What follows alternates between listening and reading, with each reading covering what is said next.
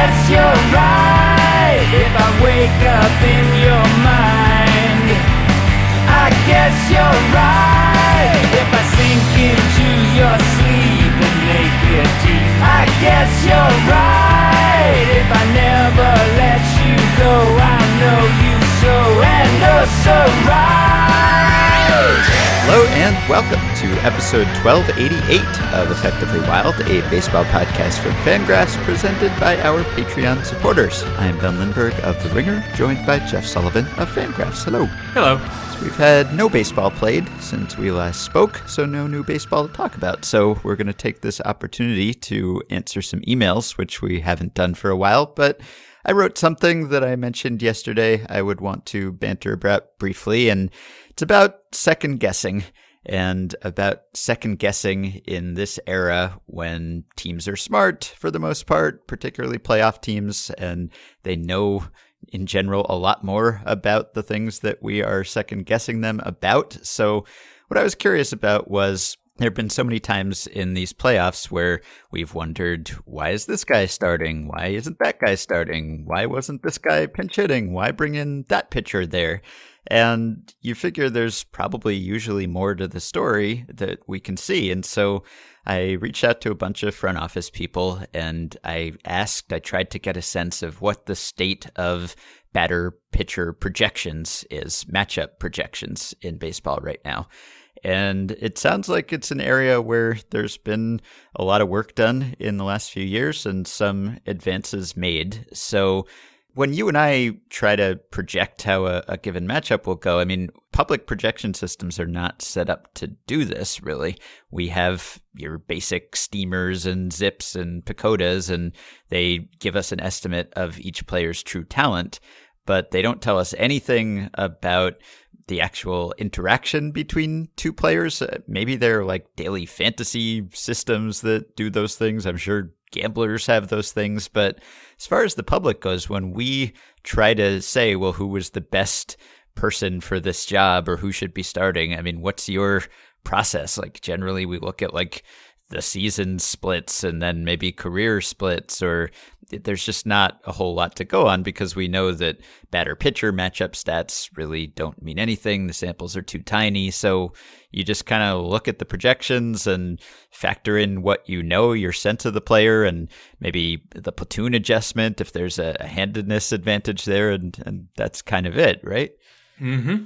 I I feel like maybe the biggest area that we don't know what to do with is we don't know how to pick up on the significance of like recent trends. You know, mm-hmm. you you look at the data and you always say because Mitchell Lichtman and people will always remind us you always trust the projections that we have, but Mm-hmm. What we don't have is like, well, maybe this guy's got a hand thing, or this guy's shoulder is sore, or this guy just has, maybe this guy's like, get a buying a house or going through a divorce or something that's kind of stressful. So mm-hmm. that's the stuff that we we don't have access to, and we don't we never really know if there's like a recent slump or a recent hot streak, if there's anything to it. So that's that would be one kind of blind spot. But otherwise, yeah, no, you're you're right on the money in, in terms of what our process is. Yeah. So talking to the people who generate these projections for teams to the extent that they were willing to talk, it seems like, you know, about five years ago the state of the art was that there would be sort of like a steamer esque projection and then you would adjust it for handedness, and that would basically be your projection for this batter versus this pitcher. And then they would make refinements after that to try to figure out, well, does he have a standard platoon adjustment or is he a guy with a big platoon split? Because we know that you need like hundreds or thousands of plate appearances to be able to tell what someone's actual platoon split is. And so teams look for shortcuts to try to figure that out. You can look at their minor league splits. You can look at the way they've been used, even like if a player just doesn't get starts against lefties, you can kind of infer from that that maybe he's not very good against lefties, or at least his team thinks so, and then you can build that into your model. Or you can take into account things like the pitch types that the pitcher throws, something like that, you know, that might tell you something about the platoon splits. So you factor all that in. So that was kind of, you know, five years ago or so. Maybe that was the state of the art.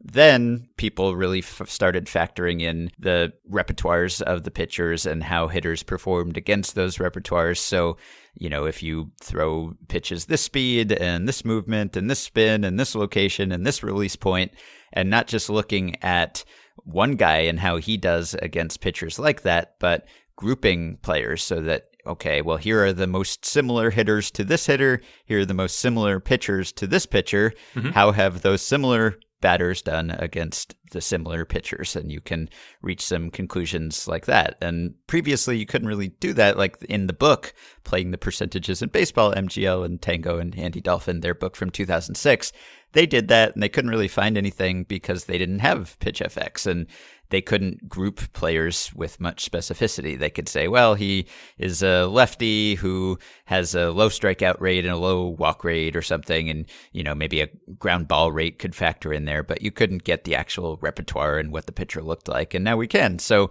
there is some signal there. And now within the past year or two, it seems like the state of the art now is factoring in the pitch planes and the swing planes. So not just like the pitch types, but is this guy's pitch trajectories a good match for this guy's swing trajectory? And you can try to figure out the the swing plane in a lot of ways. There's some technologies that some teams have that do that. You can kind of reverse engineer it from some of the StatCast data. You can look at like your minor league players who have swing sensors, blast and Zepp, and you can match up their batted ball profiles with the big leaguers' batted ball profiles and say, okay, this guy probably has a swing plane that is like this minor leaguer's swing plane, and we know the angles on that, and we can figure out the pitch angles. I mean, it, it sounds complicated. It is complicated. It's way more complicated than anything we ever do when we're questioning these decisions. And on top of all that, there's advanced scouting that goes on. There are people looking at video and trying to figure this stuff out.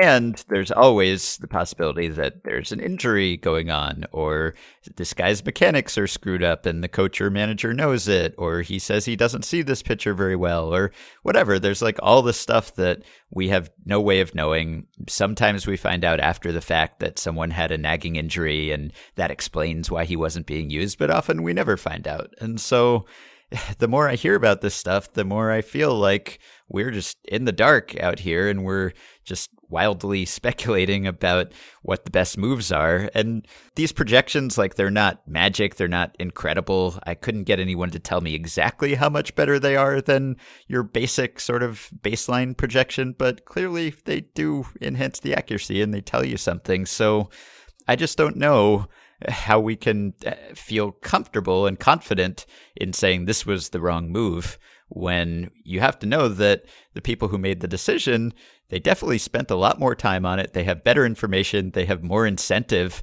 to go over every angle and think these things through than we do when we're just sending a tweet or talking about it on a podcast. We have almost nothing at stake. They have millions of dollars at stake. So it's a tough situation when teams are so smart that you kind of feel like well, they must know what they're doing, but you don't want to defer to them in every case. I, we have our professional reputations at stake. What is more important than the way you are perceived by a podcast audience? It's funny you talk about like the the swing plane versus pitch plane totally makes sense. You know, if you have a guy mm-hmm. who's like a high spin fastball guy and you have an right. uppercut swing plane, that could be a problem. But what's funny about that is it, it's basically just a, a new stage of the ground ball versus fly ball kind of pitcher and hitter situation that was written mm-hmm. about in the book. The other sort of platoon yeah. advantage or disadvantage. That's something that we talked about a lot back when, uh, like when in 2014, I think is when that kind of got popular. That's when Mike Trout was missing pitches that were up, and that's when like what Yordano Ventura was going to face the A's or something, and the A's had this uppercut swinging lineup. Anyway, mm-hmm. it's just a, a new interpretation of uh, what's still kind of a new research, but more established, a little older research than, than what we have now. And I yeah. guess what I, I agree with you, at least in, in theory, and most of the time, that these decisions are, are made as a consequence of just a, a really exhaustive uh, thought process, especially when you're talking about the playoffs, which is when the majority yeah, of right. important second guessing is, is done. Mm-hmm. And when you're talking about a team like the, the Dodgers or the Brewers, just these, these information first organizations. I, I do wonder though, you look at take the Dodgers in, in game one of this World Series. They bring in Ryan Madson and Ryan Madson what I forgot what he did, but anyway, he was bad in game one, and then he was bad in game two. I forgot exactly what yeah. the sequence was, but he came in and he said after the fact, like, "Oh yeah, I wasn't really warm yet. It was taking me longer to warm up because it was cold." Because it was mm-hmm. super cold and windy in Boston and conditions were terrible. And you can do all the math that you want, but at the end of the day, if you if you're like mathematically, this is the guy we bring in and he's just not ready, then yeah. like everything right. goes out the window because what matters the most is you're taking all this data, uh, player performances, and, and whatever they do when they're at or close to 100%, presumably, because that's when they're taking the field. And then if a guy just isn't warm, he just doesn't feel good. That's it. And that's that is probably where the uh, the gut feelings come into play. If you're a manager, you know you can't ignore your gut all the time. You should ignore your gut most of the time. It lies to you, It- except for when it tells you that you're hungry. Then you should listen to your gut. You gotta gotta have food. Grab a Snickers. But otherwise, if you have a guy who's just not quite ready to perform, then everything goes out the window. And you would rather have. I'm not saying this is this is or was true, but let's say maybe you have Ryan Madson and Pedro Baez warming up at the same time in game one. And let's say that uh, maybe the numbers say that Madson is like even 10% better against the next batter or the next three batters than, than Baez would be. But Baez is warm and Madson isn't. You go to Baez. Like it, it's it's just that that easy. Now, when I say it's that easy, it's not that easy. It's incredibly difficult, but like there is still room for some second guessing. But the problem is that we don't know the specifics of that room. Like we wouldn't have Yeah. known Ryan Madson wasn't warm until he said after the game, "Oh, I wasn't warm yet." And uh, and so you can say it seems like well, let's call it second guessing what it is. I don't like that decision because it didn't work. that's that's what it comes down to. But you can't, at least if you take a team like the Dodgers, you can't really say as a fan, I don't like that because I have my reasons and it didn't work out because you don't actually know what the reasons would be because intellectually they have thought it all through. Right. Yeah. And the people I talked to didn't say we should never be questioned and we're always right. They said that there are times when having more information can mislead you and steer you wrong. I, I don't have a specific example, but we could imagine how that could happen. You have some piece of information and it seems significant, and ultimately it's not, and it's just confusing you. And someone who doesn't know it might make a better decision than than you and take the longer view. And so that's one thing. And, you know, there are still, I mean, I talked to one analyst who said, you know, they're doing everything they can to emphasize that small samples, I mean, they do factor in hot and cold streaks and better pitcher matchup histories to some extent. There's like a little analytical value there, apparently, but it's dwarfed by the larger samples, and they've tried to emphasize that. But you do still get occasionally managers who will fall in love with a certain player for a reason that's not really rational. And so he said, you know, if a decision just seems completely contrary to the projections and there's just no way we can justify it, and also, it just so happens that this hitter has been hot lately and is, you know, eight for 15 against that pitcher or something. Maybe there's uh, something there where it's just the manager buying too much into that small sample of performance. So there's that. And, you know, I think that there are times where you can have lots of great information and it just doesn't translate into the best possible decision. And and beyond that i mean sports are supposed to be fun. We're watching to have fun. We're talking about sports to have fun and people like second guessing managerial moves. So i wouldn't say that you should stop. Like it's not harming the world i don't think to send a tweet about how dave roberts should have used this guy instead of that guy. So if that's bringing enjoyment or solace to Dodgers fans who are angry about how something worked out, I guess, you know, whatever, that's fine. And we should all just kind of enjoy baseball and sports the way we want them to. It's just, you know, be aware that teams do know these things and they are pretty prepared. And just keep that in mind, I guess, before saying that something is a fireable offense or that this guy should be let go because of some particular sequence of decisions. It's probably more complicated than that. And, you know, just kind of couch your your comments from time to time or be aware that there are things that you may not know. Embrace the uncertainty, even if that means fewer likes and retweets. It's got to be so weird to be a Dodgers fan versus being like an Orioles fan. Or I don't know, mm-hmm. maybe pick another team that doesn't suck so bad, but is still not maybe where the Dodgers are. And well, look, the Rockies had 91 wins. The the Dodgers mm-hmm. had 92 wins. They had to play a tiebreaker. So imagine the experience of being a Rockies fan probably allows for a lot more good faith second guessing. than being Mm-hmm. a Dodgers fan. Because if you're if you're a Dodgers fan, you're just like, well, really, a supercomputer has already figured this out. It's already figured out climate change. It can tell what the future is. Like the Dodgers have probably already saved the planet somehow. We just don't see how it's working. But if you're a Rockies fan, you're just like, oh, the team is good this year. I don't really know why. I don't think they really know why, but they won a bunch. That's great. But then this, this, like playing Ian Desmond every day, there's no analytics that are like, Ian Desmond is the guy we want at first base all of the time. No. So then there is still room for second guessing. So if you are a fan who likes to air grievances and likes to, to second guess, and you're maybe you're a fan of a team that's just like really analytically inclined, consider switching your fandom to a team that's dumber. now all the teams are eventually going to get smarter. Uh, They are getting smarter by the day, by the week, by the month. But there's still there's still a hierarchy here. There's still room to root for one of those old clown shows. So you can uh, you can just pick one. There's probably I'm looking at the standings right now. There's probably like 10, 10 good weird backwards organizations to choose from. Just consider rooting for one, and then you can uh, you can feel a lot more justified in your grievances. Yeah. Well, I had some Zach Britton quotes that he's had within the past couple months in my article where he's talked about going from the Orioles to the Yankees and just having his mind blown by how much more information the Yankees have and how much better it is. So, yeah, there's still very much a, a hierarchy and a big gap between teams. And someone I talked to said, you know, this swing plane, pitch plane stuff is state of the art, but every team's going to be doing this within the next couple years. And, and that's probably true. This stuff spreads very quickly because, well, I write about it in an article and someone in one of these late adopting front offices says, oh, we better figure out how to do this because everyone else is doing this. Or it's, you know, they just hire someone from another team who worked on that stuff and is aware of that stuff. Or a player goes from one team to an- another and says, hey, do you have this stuff that they had at my last team? Why not?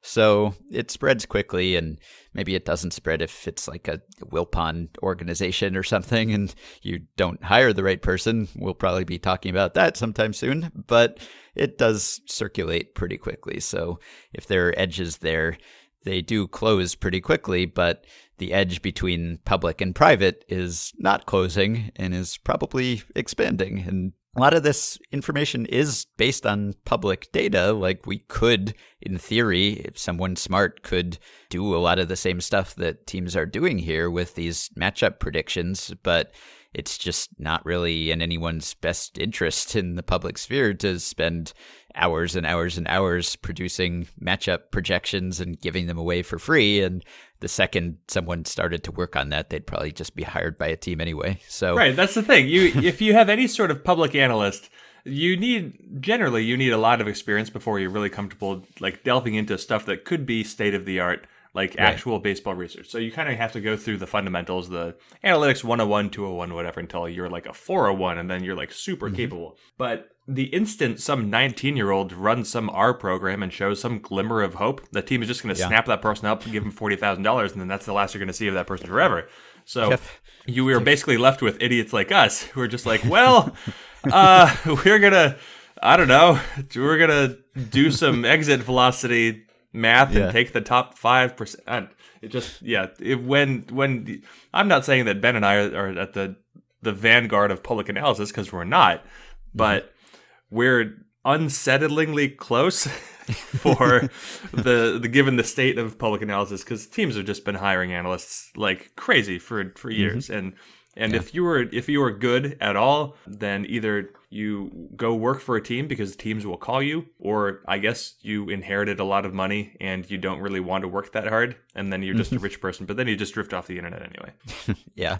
I mean, all the rewards, all the incentives are in favor of second guessing when something goes wrong because A, you never know what would have happened if the other move had been made. So, you know, maybe you bring in the other pitcher or you start the other player and he's just as bad, but we'll never know. So we only know what happened in this timeline. And if that thing is bad, then you can always make it sound as if the other thing would have been better. And we can kind of imply that the manager lost the game, blew the game, when really most managerial moves we're talking about points of win expectancy. It's not usually deciding things. And so no one's going to come out from the team and say, well, actually, guy who's tweeting about our moves. Here were our projections, and our projections were based on this and that. And here's what you don't know: this guy is actually hiding an injury, and uh, or this guy doesn't like facing this guy, and he told us he didn't want to go hit there. Like, no, you're never going to be exposed. The team's never going to come out and say, nope, here's why you're wrong and your opinion is bad. And so it's kind of always most rewarding to take a strong stance and have an opinion and say this was wrong. And the fans that are aggrieved that things went the wrong way will say, yes, this person speaks for us. But uh, often, just the more certain you sound, probably the less you know what you're talking about. In a lot of cases, I don't know. It can be tiresome to caveat everything. And so sometimes you just don't because it gets boring after a while. But you want people who I think are aware that there's a lot of uncertainty and unknowns here. That would be great. You have like a post game press conference. Ryan Madson blew another one, and then Dave Roberts is up there. and He's just like, you know what? At Darius Sucker sixty nine four twenty. Actually, here is, and then it's like seven poster boards of information. Like, yeah, we printed poster boards. We do this for every decision. We just have offices, floor to ceiling poster boards. Anyway, if, uh, talking going back a, a few minutes, and you were talking about information spread. It is. I mean, I look, we don't know what the Mets are going to do with their GM opening because it looked like Doug Melvin was the favorite until he was no longer even under consideration. So mm-hmm. it seems like right now it's between Chaim Bloom and Brodie Van Wagenen. Wagenen. Wagenen? I, I, just I just don't know. We're going to go with Wagenen. and it, it seems like now maybe Brodie Van Wagenen, the uh, the agent, is the favorite. I don't know if that means anything. We'll know a lot more soon when they actually make a decision. But if the Mets chose to hire Chaim Bloom, presto, most of what the Rays have done is now in the Mets information bank. It doesn't mean that mm-hmm. they would be able to implement the same things, of course, because they right. have such a limited not staff. Bring the code over from the Rays system, but it's in his head. He knows what was there and what should be recreated. Yeah, no, exactly. So if the Mets did that, then they have at least the general principles of what the Rays have right now. It's not like the, mm-hmm. the Rays are are partitioning information, leaving Chaim Bloom in some sort of weird need to know basis where he doesn't know 95% of what the analysts are doing. He's he's right there mm-hmm. and he's he's deeply involved. Now, yeah. Brodie Van Wagenen isn't. he hasn't worked with a team at all, which is not to say he'd be a bad hire. I just don't know. It would be an out of the box, interesting kind of move. And uh, I don't know. Especially because he represents like half the team. But anyway, yeah. yeah right. No, we'll uh, we'll talk about that one later. But yeah. I mean, it's just it's just this easy. And you look at the Giants. I don't think the Giants are a backwards organization or anything, but they'll be looking to hire someone. The Orioles are going to be looking to hire someone, and they're going to be hiring people. Presumably, if they're not all player agents, they're going to be people who are coming from other teams. And if, you know, you look at how many executives have come from the Indians, and there are a lot of teams who act like the Indians. It's not a coincidence. Mm-hmm. All right, let's answer some emails. It's been a while. All right, this question is from Henry Clark, Patreon supporter. He says, in your brief discussion of Clayton Kershaw's game to game postseason strikeout variance in episode 1285, Ben noted that you usually discount or don't really trust a great start with a very low strikeout total. Hard to be consistently excellent without striking guys out. I buy that. But how reliable is a strikeout total from a single game? Is it possible, for example, that Kershaw had a 15 strikeout true talent level in that game against the Braves, and 12 times the batters foiled the most likely outcome, grounding or popping or tapping softly into the first quartile? In other words, how wide can the gap be, do you think, between how many strikeouts a pitcher's stuff should warrant in a particular game and how many strikeouts he records? That's interesting, and uh, yeah. I guess you you would think that. So what? He had three strikeouts and eight innings, I think, in that game. And mm-hmm. so one thing you could say is, well, maybe I don't know how often he got the two strikes. It's not worth going into that analysis, but maybe he could have a guy who gets into two strike counts, like I don't know, against seventy percent of the batters. So mm-hmm. let's say you're facing thirty batters. That's a lot of batters. Thirty batters. Let's say you get the mm-hmm. two strikes against twenty-one of them, and you throw really, really, really good two strike pitches, but you only get three strikeouts, and like 18 times or whatever, they make bad contact against potential strikeout pitches, mm-hmm. then you know you can you can see some if you throw just like a filthy slider that's below the zone and they actually put the ball in play, but it's a bad ball in play, then you can see like that's not really effectively better than a strikeout. But I do think that the uh, strikeouts are I don't even trust called strikeouts all that much. It's usually right. a matter of swinging strikeouts. That's just the the surest sign of dominance yeah. over over. There's been research into that, right? That swinging strikeout rates are more stable or predictive than called strikeout rates, I, I think, which makes sense, I guess, because called strikeout rates are dependent on the umpire, they're dependent on the catcher, they're dependent on the hitter and his decision to swing or not. Whereas swinging strikeouts just means you're good at missing bats and getting guys to swing at pitches that they're not going to hit, which is a, a pretty persistent ability. Yeah, I I think that is that is true. So I would I would think that there's not a ton of variation between I guess I don't know what to call it. Strikeout, true talent, single start, yeah. strikeout, true talent level. Expected strikeout rate in a game. Yeah, yeah. I right. mean, there's. I'm sure there are times. I mean, obviously like a lot of it depends on the lineup. So you could have great strikeout stuff in one game against one team and you're going to get more strikeouts just depending on the hitter. And then it could be a pitcher's ump or a, a hitter's ump. And you know maybe you should know the umpire tendencies but there's only so much you can exploit there. So there's probably a, a decent bit of variance and, and I guess there would be some luck in there too. Like, you know, you you might throw a pitch that nine times out of ten is gonna get a swing strike, but one time one guy just manages to foul it off weakly and, you know, then he puts the next pitch in play or something. So yeah, I don't know how to approximate how wide the variance would be there, but it stands to reason, I think, that just the same way that we might look at batted balls and say, well, this is usually a hit, but this one time it was not a hit. But, you know, you could probably come up with some metric that's like expected strikeouts or expected whiffs or something. And I bet there would be considerable game to game variation, but I don't know exactly how much. Yeah, I think, I mean, one easy way, one easy place you could start is you could compare just like total a game's strikeout rate versus a game's whiff rate because if you're getting a bunch of whiffs but limited strikeouts, that could be a factor. But that's also for some guys. I think it. This is going to sound weird. Uh, I think like changeup heavy pitchers tend to get more whiffs and fewer strikeouts than you'd expect, given mm. given one and the other. At least I've seen that before. This goes all the way back to like the Shaun Marcum era. But anyway, so that's one place you could start. If a guy gets like 20 whiffs in a game, but he only strikes out, I don't know, four batters, then that seems like a game where he had better stuff than his strikeouts would, would show. But again, also, the other factor that's in there is that a strikeout requires that you get from two strikes to three, and, and batters change their approaches at two strikes, and, and it, it does make a difference. Getting that third strike is generally more difficult than getting the first and the second. So it's not perfect, but it, would at least be one place to start so you could see whose stuff was really good on a particular day. All right. Question from Hector.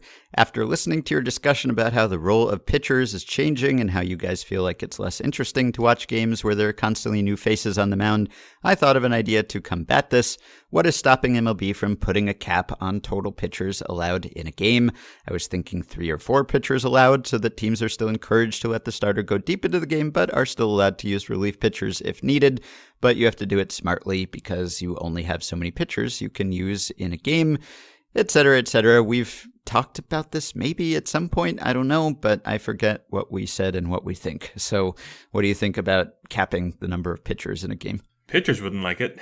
I think you no. would end up with fewer jobs for pitchers yeah. And very different jobs for pitchers. And of course, teams would protest because, you know, what if somebody gets hurt and then there's there's that mm-hmm. whole situation. If right. you, as Extra soon as you make an yeah. yeah. as soon as you make an injury carve out, then teams will just try to exploit it because you can't mm-hmm. prove whether somebody's hurt. So that's uh, that's where I stand. I'm not saying it's a no go, but there are like major obstacles here. Yeah, I, I don't love it. It it feels pretty heavy handed to me to limit how teams can run themselves that way. I mean, I do think MLB should probably be a bit more interventionist than it has been lately, which is not at all. And I think some of these trends that we find somewhat unnerving or other people do, I think there are things you could do fairly easily to counteract some of them. I think I'm now officially just in favor of moving the mound back a little bit, just a little bit, just to see how it goes. But I don't know. This feels to me like a step too far right now. I wouldn't want managers' hands to be tied quite this much, but mm-hmm. I also don't know what other more subtle moves you could make or rules you could institute to encourage starters going deeper into games because just every other trend is working against that. Yeah, ultimately, it's a lot easier for teams to develop a guy who can go two or three innings than six or seven innings. That's just mm-hmm. something that teams are finding out is is true. Now, you do have to give the game some time to self correct. Like we've seen the decline of starters, sure, but we've also seen the decline of like the lefty one out guy, the loogies. Yeah. those people are mm-hmm. going away because relievers have to get more than one out now because they're entrusted to get to just throw so many more innings. So you could say, well, we're seeing more relievers, but we're also seeing fewer Randy Choates. Now, granted, if you're Randy Choate or Mike Myers or Javier Lopez or whoever these else these players are, then you're like, well, what was what was wrong with us? We we liked hmm. having jobs, and you know, if you're Randy Choate, you're only out there for one out at a time, but you also last 25 freaking years, so people start to get familiar with you. So, you know, maybe maybe there was value in, in having loogies, but I do think that while I am sympathetic, and I, th- I think I might even be more on your side than, than not on your side in terms of lamenting the decline of the starter. But I'm also very open to the fact that five, ten years from now, I could feel very differently about it because we're still getting used to it. Mm-hmm. Now, I I recognize that I care more about pop up relievers than almost anybody else on the planet, and I'm more interested in who these guys are who are throwing one or two innings at a time. But I, I think that there is the opportunity for fans and people who market these teams to just sort of refocus how they sell these players or how they recognize these players and, and just put more attention on the bullpen to correlate with the more responsibility innings coming out of the bullpen. And, you know, maybe maybe five, ten years from now, we're all going to be really interested in the next Ryan Pressly's or I don't know, Dylan's Floro instead of Ricky Nolasco's or whatever. We're just going to have to adjust with the game, and I think it's it's not worth intervening in the game until we actually have enough information to see how people process this. Mm-hmm. All right. Well, since we started recording this podcast, there was a report that the Red Sox say that Manny Machado was stealing signs during the Dodgers two run rally in game ah. two of the World Series. Another sign stealing story. From this one the bases? yeah, this one is not an illegal sign stealing story. It's just, you know, the typical players stealing signs. But yet another sign stealing story, which takes us to the next question from Andrew, who says, Love the idea of the pitcher and catcher being mic'd up instead of using signs. But couldn't the batter hear the pitcher and catcher talking? Does this mean they'd speak in code? Would we get amazing situations like a quarterback in football? Omaha, Omaha pitch? I don't know. What, do you think this is a, a problem with the headset communication solution to sign stealing? First of all, I think that, I mean, you could have code words, you could just talk quietly, or, and this is obvious, you just press buttons instead of Yeah. use words.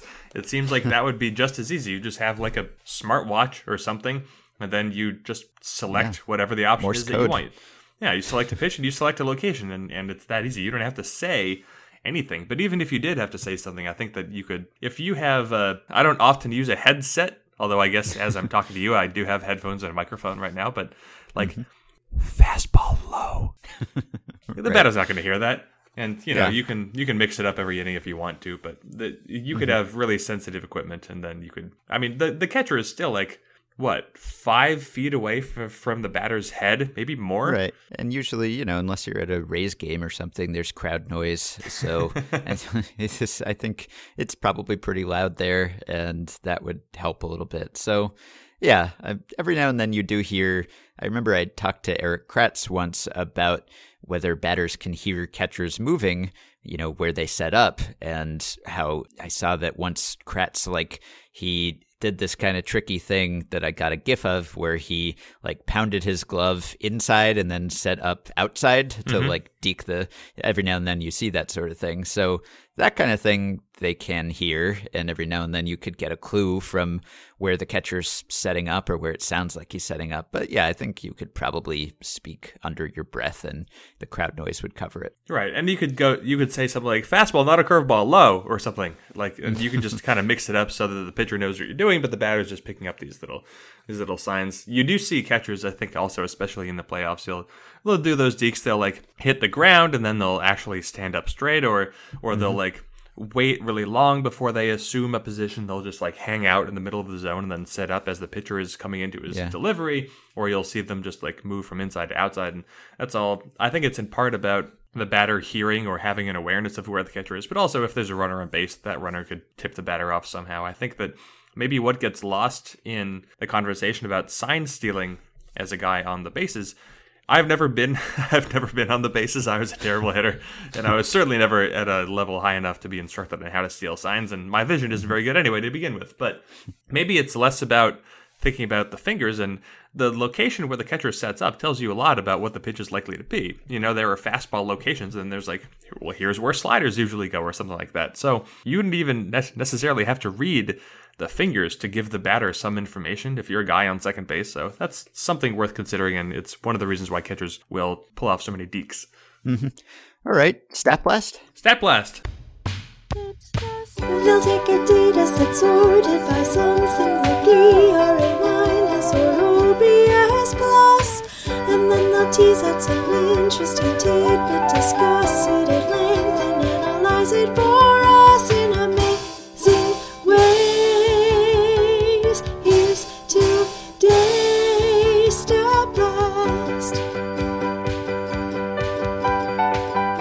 So this is in response to an email that we got mm-hmm. from mm-hmm. listener Sai, and so I will read this out loud. Hi, Ben and Jeff. I did not need to read that part. I think anyone who has played baseball has heard the trope even the best batters fail 7 out of 10 times, referencing the fact that 300 is an all star level batting average. Following the Moneyball era, it may be more appropriate to reference OBP and a threshold of failing 6 out of 10 times instead. However, it seems that in order to properly assess failure or success as a context dependent stat such as win probability added is needed. My question is what percentage of the best hitters' plate appearances result in a positive WPA? I have been unable to find this information on Fangraphs, but suspect that it may be possible to determine with a play index. I'm curious how closely it matches OBP and if it is consistent from year to year. So, interesting question. I did not do that much research. It's not an easy thing to research, but I did some.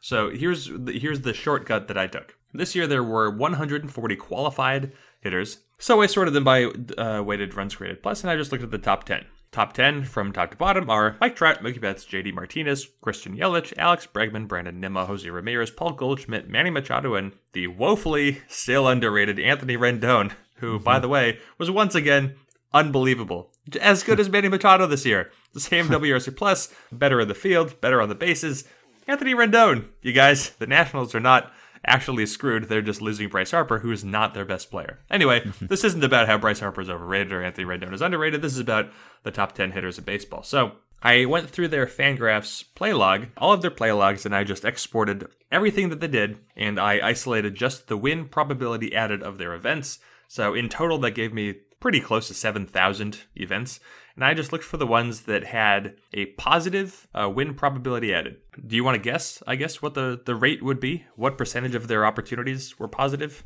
Because a positive WPA isn't always necessarily like a hit or something, right? It could just be, well, is it? Is advancing a runner? I mean, getting a runner in, sac fly, those, I guess it depends sometimes, but could be positive. So sometimes I'll tell you yeah. uh, while I'm running the math. So the average on base percentage of these 10 players was about, uh, was a hair over 400. Okay. Well, I guess I'll say like mm, 50%? No. So uh, they had a positive win probability added in 42% of their opportunities. Now, if you also include plays that didn't have a negative, so basically plays that were at zero win probability added, that takes it up to 45%. So 42 mm. to 45% positive events. So it does actually uh, stay in keeping pretty well with on base percentage. Yeah. Okay.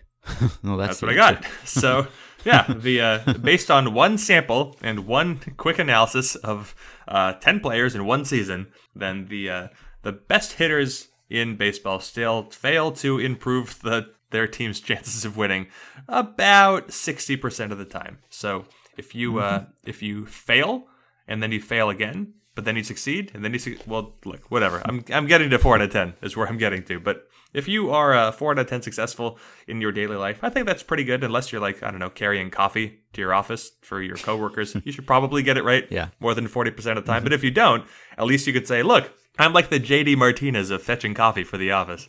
I don't know if that yeah, would go over well, but you could at least try it. Every time I hear the even the best hitters in baseball fail seven out of ten times, it does bother me because it, it is six times. And if you're talking about like Barry Bonds or Ted Williams in their best years or something, it's like five. But yeah, I, I mean, I understand where the saying comes from, but it does seem like something we should update. By the way, something we wondered about yesterday the small variation in attendance between game one and game two of Oh, the yeah. World Series. Was it like 190 Yep. sales or attendance difference between those two games? We got a tweet from Jays fan Jordan who says, with respect to the World Series Game 1 attendance fluctuation of 190, MLB holds tickets for affiliates, players' family, etc., and releases them the same day for sale. Variation likely relates to how many tickets returned to sellable supply since it's paid attendance. And he even has a little video here. I don't know why he has this video, but he has a video of uh, a line forming outside Fenway Park, people waiting for these tickets to be released. So I guess that's as good a theory as, as any. I don't know why, like, players' family or affiliates or whatever, I don't know why there'd be 190 fewer people taking free tickets in game two than in game one, but maybe that makes sense. That could be it. David Price could just have a smaller group of friends, I suppose. I don't Yeah, really know. I guess that's possible. Yeah, I don't know. There are a lot of like families and friends and all that. I, I've never been to a, a the World Series game, so I don't know what it's like for that. But just going to a regular season game, there are like there are so many people who were there as like a guest of mm-hmm. someone who's affiliated with one of the teams. It is unreal. Like a significant percentage of the people in the stands have a vested interest in what's happening on the field beyond just being a fan. So something to keep in mind if you're ever sitting near home plate and you uh, you are voicing loud opinions. Yeah. All right. Question from Joseph in Queens, who says, I'm watching the Knicks opening game of the season, and Knicks announcer Mike Breen lets everyone know that there is a new record holder for most number of teammates in an NBA career 240, Vince Carter, surpassing Juwan Howard, 236. I thought this was an awesome fun fact and obviously raises the question who do you guess is the MLB record holder for most number of teammates? Who's on the all time leaderboard? And I guess this is kind of a, a stat blast too. And I have an answer from Dan Hirsch, of course. And this one is kind of complicated and it's hard to get a precise answer exactly because how do you calculate who was someone's teammates? We don't know like exactly who was on the roster each day of the season, so you can't necessarily say that they were teammates like they were in the clubhouse on the same day or so you kind of have to just do a, a fudge factor here and you don't want to do like teammates as having appeared in the same game as another player because there are actual teammates who don't appear in the same game. So anyway, Dan had a teammates count which is just appeared on the same team during the same season as another player, which is good enough. Obviously, there will be some guys who played in one part of the season who didn't actually overlap with people in another part of the season, but what can you do? So I have a list of the players with the most teammates. Would you care to name any names or guess any guesses here? I'll just tell you, like, the names definitely skew toward recent years just because there are more players. There are more teams, more players. Maybe careers are lasting longer. Maybe there's more player movement. So, anyway, it, there are more recent names on this list than old ones. Bartolo Colon. Bartolo Colon is number 7 Uh-oh. on this list. He has had 717 teammates. He is just two behind Carlos Beltran. And uh, any any other names you want to throw out there? No. Okay. Well, the number one all time teammate is Terry Mulholland. 791 career teammates. Wow. But we may have a challenger here, Edwin Jackson. Oh. Number two, number two most teammates of all time, 772 teammates. So Edwin Jackson is 19 teammates behind Terry Mulholland. So One more team. Yeah, one more team might do it. If if someone else picks him up next year, he may be the all-time teammate, which makes sense when you consider how many places he's been. And I'll just read off some of the the rest of the top 10 here. David Weathers, number 3, Matt Stairs, number 4, Rickey Henderson, number 5, makes sense. Then you got Beltran, you got Colon, Ruben Sierra, Latroy Hawkins, Jamey Wright, Rudy Cianez, Mike Morgan. Lots of like just kind of generic relievers who hung around forever. And that's kind of the profile here. Bruce Chen, Mike Stanton, the actual Mike Stanton, Russell Branyan had a lot of teammates. Wouldn't have expected him to be quite hmm. this high. David Wells, Jose Bautista's up there, and then Jesse Orosco, another one of those lefties who hung around forever. I will uh, paste this into a, a Google sheet if you want to look at. I think it's the top 100 most teammates of all time. So thanks to Dan, as always, for the data. So Edwin Jackson is 35 years old, turned 35 in early September. He's coming off a season with a low ERA but bad other numbers. But he did throw 92 major league innings. He was a starter, and his fastball averaged 93.2 miles per hour. Edwin Jackson probably going to get a major league job as a mm-hmm. free agent. I'd think. I don't know if he's going to be a starter. He could be like a fifth starter for someone like oh I don't know the Baltimore Orioles maybe would be an option. And Yeah. yeah. it's it's super close. And you know what makes this extra complicated? Of course, this is looking at the major league level, but unlike other sports, baseball, you get so many teammates in the minors Yeah. well. I wonder if you hang around in the majors for 15 years, or you're just one of those AAA lifers.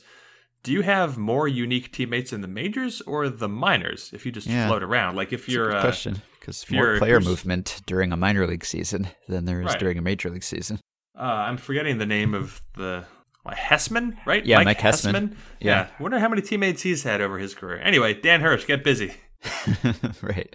I'm actually sort of surprised that Octavio Dotel, who Yeah. Edwin Jackson, he broke Dotel's record. Is that right? Because Edwin Jackson's been with 14 teams and Dotel was with 13 teams. Octavio Dotel is only 24th in most teammates, 654 teammates. Oh. So Uh, Jackson and Dotel tied. At least, at least according to Baseball Reference, are tied at 13. Then Mike Right. Morgan, Matt Stairs, and Ron Villone are at 12. Someone named Gus Weyhing is that 11 franchises played for, but that was around the turn of the previous millennium. So when there were only like six teams, so I don't even know how he managed to pull that off. Or so, mm-hmm. Joe Joe Gerhardt. Well, Joe Gerhardt here. Let's just he played for 11 teams, but from 1873 to 1891, there weren't even like 11 cities in America. yeah, that's pretty impressive. If you era adjust that, that's pretty good. So Yeah. hold on, let's go through this. He played for the Washington Blue Legs, the Baltimore Canaries, the New Uh-huh. York Mutuals. What are he go these? to like he Louisville- must have been the American Association. He must have gone to other non-national leagues. So he was in the uh, he was in the National Association, and then Mm-hmm. very briefly he was in the National League. Uh, I shouldn't say that briefly. He was in the National League for a while. Then he was in the American Association. Then he went back to the National League, and then back to the American Association. But I mean, there's there is the the Louisville Grays. There's the Cincinnati Reds. There's the Detroit Wolverines. That's which. There's the Louisville Eclipse. The Louisville Eclipse. Uh, then the New York Giants, the New York Giants, and then the, the Louisville Colonels. I guess he played in Louisville, but he played for the Grays, he played for the Eclipse, and he played for the Colonels, all in Louisville. So I don't know if that really counts. Same city, but 3 mm-hmm. different franchise. Anyway, it's complicated. And then there, oh god, there's also the the Brooklyn Gladiators and the St. Louis Browns and the New York mm-hmm. Metropolitans. He was just everywhere, traveling man for the 19th century. Yeah. It's an interesting selection of players at the top of this list because you get just really fringy guys who bounced around a whole lot, but then you also get some Hall of Famers. You get Rickey Henderson, you get Carlos Beltran, who was that caliber of player. Jim Thome is in the top 30 or so. So if you're really good, then you have a long career, which means more teammates, but usually probably means that you move around less from year to year than, say, a middle reliever or something. But there are multiple ways to get to the top of this list. Or you could just play till you're 45, like Bartolo Colon. That's another way to do it. All right. You have a chat in a few minutes. Let's see if we can quickly get one in here. So, this question is from Cameron. I just listened to episode 1282 and was intrigued by essentially the opposite of what Ross Stripling did with pitch tipping. Instead of talking about apparently invisible pitch tipping, what if teams kept mum about intentionally obvious pitch tipping? Could a team like the Red Sox, who had very little in September for which to play, tell their pitching staff to start obviously tipping their pitches? And then would it have a meaningful effect come October if they stopped tipping their pitches? Would it be more helpful to return to one's normal pitching motion or to continue with the various pitch tipping motions decoupled from their corresponding pitch types? Could a team use an intentionally obvious pitch tipping reliever in mop up situations all season and then use him for high leverage situations in the postseason to catch opponents by surprise when he no longer tips pitches? I it's I okay. This is clever, but also it would maybe if it were to help you, and maybe it would help you, but if it were to help you, it would help you very early in the playoffs, and then it would mm-hmm. stop because teams would like the next team that you would play would look at the video and be like, oh, they don't they don't do it anymore. so Yeah. so that's it. And then to go back to have pitchers go back and forth between mechanics runs the risk of kind of messing them up a little bit. Now I know that we've seen Craig Kimbrel change his hand position, or, or Rich Hill has changed his his wind up a little bit, and they've done it on the fly, and they've been just fine doing it. So maybe it wouldn't be that bad, but it does. When you get so much paranoia around pitch tipping, it does seem to open the door to messing with people looking for pitch tipping. So I like the idea. I'm just, just not sure how beneficial this would be. Mm-hmm. Yeah. And uh, Stephen wrote in to notify us, make sure we knew about the Wander Franco clan in professional baseball right now. Stephen says there are three Wander Francos in minor league baseball. Three. They are all brothers. Two of them are in the Giants system and both play a fair amount of third base. Those two are in high A and low A, respectively, and could totally end up on the same team in the future. The third one is probably the most well known because he tore up the Appy League this year as a 17 year old shortstop for the Rays. Their uncles are the Aybars, Willie and Eric. So much baseball in the blood, yet just one name. Thank goodness for different middle names. and it's true, if you go to the youngest Wander Franco's page on MILB.com, the minor league baseball website, it lists all of the familial connections there. So it says Wander Franco, son of Wander Franco, brother of Wander Franco, brother of Wander Franco. nephew of Willy Aybar, nephew of Erick Aybar. It takes up like a whole paragraph. I like that he's the son. He's also the son of Wander, as well as the brother of two Wanders. So I guess Wander the Elder just really likes that name. He's just like a big Shadow of the Colossus fan. Protagonist is named Wander. I don't know what it is, but you hear about this every now and then, like the the Odor family, right? And you just Yeah. kind of wonder what a family gathering at the the Franco family's house is like. How do you attract people's attention? I I'm sure they all have nicknames or something, but it seems it seems complicated. Now, what if all three of the younger Wander Francos? What if they ha- each had three boys, and then they named them Wander Frank? There's, I mean, what Exponential. What if? Okay, what Yeah. if? What if the first one has three boys and they're all Wander Franco? The second one has three boys, they're all Wander Franco, and the third one has three boys. Two of them are Wander Franco. One of them is like Pete. right. Oh man, I don't want to root against any of them making the majors, but it was confusing enough to have like two Alex Gonzalez's in the majors Ah, for a while. It still ruins database searches and all that stuff. Yeah, right. There are different accent marks in them, but it's hard to remember which one is which. And oh man, if all three of the the Wander Francos make the majors, it's gonna be it's gonna be hell for a decade or so. I'm really rooting for Victor Victor Mason Victor Mesa Jr. to make the same roster. Now Yes. that's not exactly the same thing, but I'm uh, my fingers are crossed, and and with that team, they probably could they're probably good enough to make the majors right now. Mm-hmm. All right, I will let you get to your chat. Yay! All right. Thanks also to Eric Hartman, by the way, who emailed a similar question about the most all time teammates before Joseph in Queens did. I hope that we didn't answer this question on the podcast previously, but we answer a lot of questions, do a lot of episodes. Hopefully, we didn't just repeat that entirely. I did have one more question that I wanted to answer this week that we ran out of time for, so I will answer it now. This is from listener Mark, who says A friend of mine is a high school umpire, and this is a thing that happened in one of his games. There was one out and a runner on third. The batter hit a fly ball to left, and suddenly the runner started running down the third baseline into left field. Just before the ball was caught, he turned around and ran back toward third, tagged up just as the ball was caught, and continued on to home with a big running start. My questions. One, is this legal? I think it is. If I read the rules correctly, you only have to stay on the base paths when someone is trying to put you out. Two, would this give you an advantage? I'm pretty sure it would if you timed it just right. And three, if I'm right about one and two, why don't we see this ever? For what it's worth, in this game, the runner beat the throw home, and my friend the umpire called him safe. Well, the second question, would this give you an advantage? Yes, I think it would. The third question, why don't we see this? Well, that's because the answer to the first question is that no, it is not actually legal.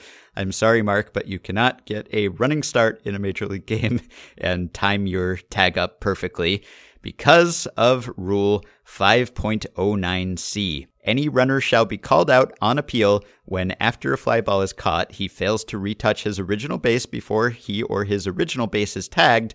There's a comment to that rule that says, Retouch in this rule means to tag up and start from a contact with the base after the ball is caught. A runner is not permitted to take a flying start from a position in back of his base. Such runner shall be called out on appeal. So, no, you can't do that. And I think this is Eddie Stanky's fault. Sometimes it seems like half of the rules in the rulebook come from Eddie Stanky, the former middle infielder of the 40s and 50s, finding loopholes to exploit and then having those loopholes closed. His Wikipedia page says As a runner at third base with less than two out, he would station himself several feet back of the bag in shallow left field. He would time the arc of any outfield throw and then take off running, step on third as the catch was being made, and continue to run at full speed, making it almost impossible to throw him out at home, a tactic eventually outlawed as a result. And we know Eddie Stanky. We've talked about Eddie Stanky for the so called Stanky maneuver, which is distracting an opposing hitter by jumping up and down and waving your arms. You can't do that either. Eddie Stanky would have been a great podcast guest, but unfortunately no longer available. Mark suggests, actually, after I told him that, that there should be a, a new term, a new baseball verb, stanky, to stanky, to change the rules of baseball in order to prevent undesirable behavior by a specific player Carter Capps was stankied out of the league in 2017. I like it. All right, you can support the podcast on Patreon by going to patreon.com slash effectivelywild. The following five listeners have already done so. Will Hickman, Joel Watts, Ken Copen, Jason Dondlinger, and John Fairfield. Thanks to all of you. You can also join our Facebook group at facebook.com slash group slash effectivelywild. You can rate, review, and subscribe to Effectively Wild on iTunes, and you can replenish our mailbag. Keep your questions and comments coming for me and Jeff via email at podcast at fangraphs.com or via the Patreon messaging system if you are a supporter. Enjoy the rest of the World Series action this weekend. I suppose it's possible that this was our last episode of the 2018 season. Hopefully not. Hopefully there will still be baseball going on when we speak again. But for those of you who are listening to us for the first time this year, we don't stop. We never stop. We go all winter on the same schedule, which is not always easy. Thanks to Dylan Higgins for his editing assistance. Have a wonderful weekend, and we will talk to you early next week.